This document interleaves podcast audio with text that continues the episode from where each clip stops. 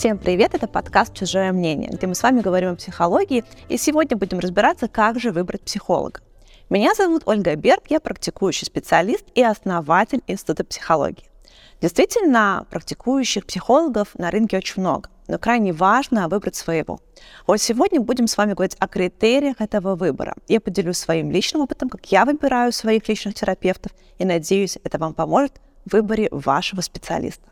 Первое, на что обращаю внимание, это наличие образования. Действительно, чтобы быть психологом, нужно иметь право на работу. Раньше казалось, что это право могут иметь только люди с академическим образованием, но мы не стоим на месте, развиваемся. Действительно, многие люди заходят в профессию в более зрелом возрасте. Для меня не критично, это академическое образование у моего а, психолога, либо это какая-то переквалификация, которую он получил уже в более зрелом возрасте.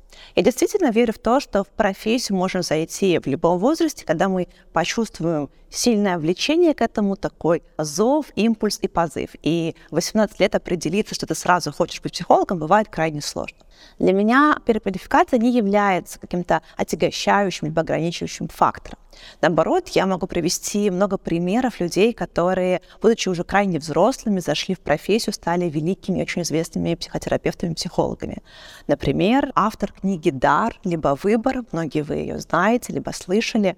Это сейчас бестселлер на книжном рынке. И действительно, автор была уже достаточно зрелого возраста, когда зашла в профессию, получила образование, начала работать. Поэтому пути в профессии бывают крайне разные, и, повторюсь, для меня не имеет значения наличие именно академического образования, либо все-таки мы говорим о уже образовании, которое человек получил в более зрелом возрасте в своей жизни. Второе, на что я обращаю внимание, это на то, как мне откликается специалист. Нравится ли мне то, как он говорит, нравится ли мне то, как он выглядит, нравится ли мне то, как он мыслит. Потому что мы с ним должны сходиться а, в ценностях, восприятии. Я за свой достаточно длительный период личной терапии конечно, меняла разных специалистов, и я знаю, как это ощущается, когда ты с человеком не сходишься на целостном уровне. Я много говорю про ценность семьи. Она для меня очень большая, очень весомая. И действительно, я не представляю своей работы с человеком, который бы к семье относился к чему-то, что можно легко разрушить, пойти создать, еще раз разрушить, пойти создать, либо к детям, которые, да, собственной ценностью не обладают, можно их раздать, а бабушкам, дедушкам больше их не видеть. Мне было бы крайне сложно довериться этому человеку, с кем мы а, в ценностях абсолютно не схожи. Действительно, тут важен еще а, не только ценностный отклик, но и отклик того, как мне откликается то, что говорит человек, как мне откликается, как он себя ведет, как мне откликается, как он живет. При этом я прекрасно понимаю, что есть направления, например, психоанализ, где личность психолога неизвестна, да, не вносится в терапевтические отношения, и клиент ничего не знает о своем специалисте. Именно этим а, психоанализ мне не близок, и когда я училась на гештальте, у нас были очень интересные эксперименты, когда нам нужно было а, заходить на сессию. Первый а, опыт — это когда сидел гештальтерапевт, и у нас был достаточно близкий контакт. А вторая часть опыта, когда гештальтерапевт сидел позади меня, и я его не видела. И мне нужно было быть очень чуткой к себе и смотреть, как кого это, как это рассказывать, как это делиться чем-то, не видя своего терапевта.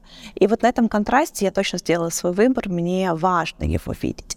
Поэтому, конечно, а, повторюсь, что если мы выбираем специфику психоанализа, мы ничего не знаем о личности психолога и приходим туда отражаться об этот белый лист. Но если все-таки для вас также важно отклик, вам важен контакт, тогда, пожалуйста, обращайте внимание, как вам с человеком. Вам с ним должно быть комфортно, приятно, и где-то должно быть у вас с ним единение.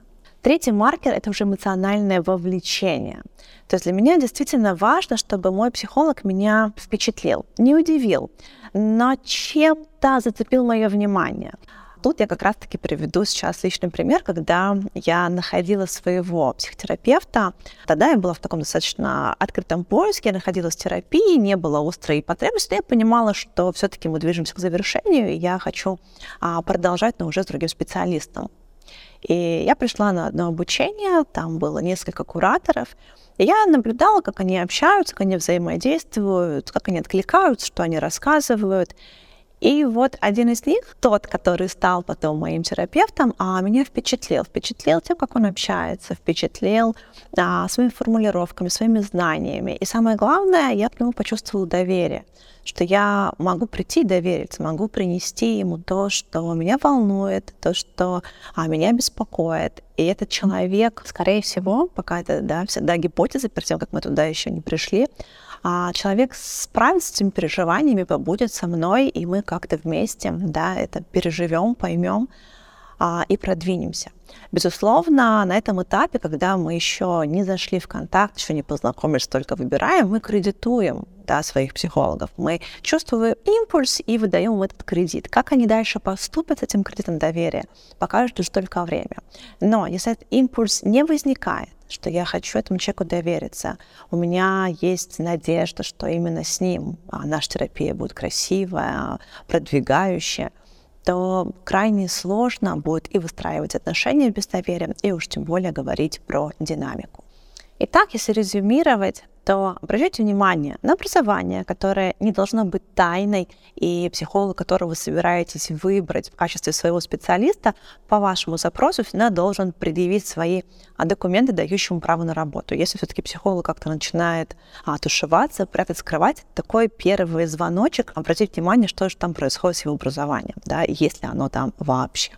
Второй момент – это ваш отклик. Действительно, специалист должен вам откликаться, должен быть вам очень приятен. Третий момент – это доверие, он должен у вас его вызывать, иначе будет, повторюсь, крайне сложно открыться, быть искренним, быть честным в этом контакте. Надеюсь, что сегодняшние маркеры помогут вам сориентироваться и выбрать для себя своего специалиста, а самое главное – начать с ним работу. Если сегодня, слушая а, этот подкаст, у вас поднялись какие-то чувства, переживания, желание обсудить, либо поделиться чем-то, возможно, что-то уточнить, я буду рада вашей обратной связи, вашим вопросам в своем телеграм-канале.